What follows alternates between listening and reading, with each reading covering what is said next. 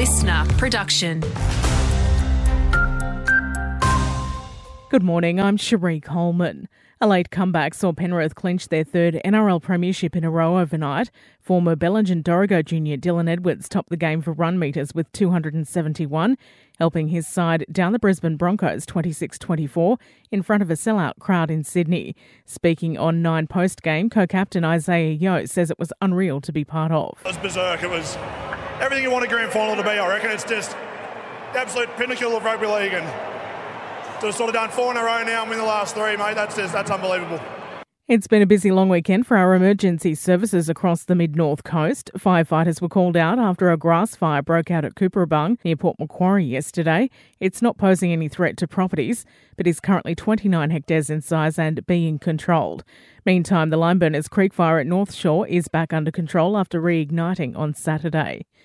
In the water, some quick work from lifeguards over the weekend saw five people rescued after being swept out by a rip at Middle Rock on Saturday. It happened shortly after 3 pm with two patients taken to hospital.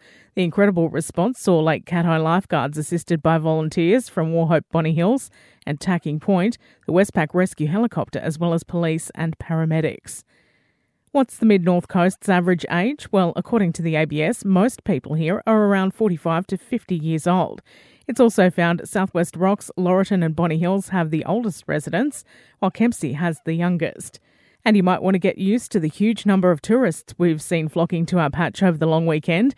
David Anderson from Big Red Group says El Nino conditions often lead to a huge rise in people booking outdoor activities, synonymous with the mid north coast. The last uh, hot, dry summer in Australia was 2019 and 20, and notwithstanding uh, New South Wales hit by ongoing bushfires, mostly across the other states, Queensland, WA, Tasmania, outdoor and day bookings grew massively compared to a normal summer. So up 13, 35, and 73%.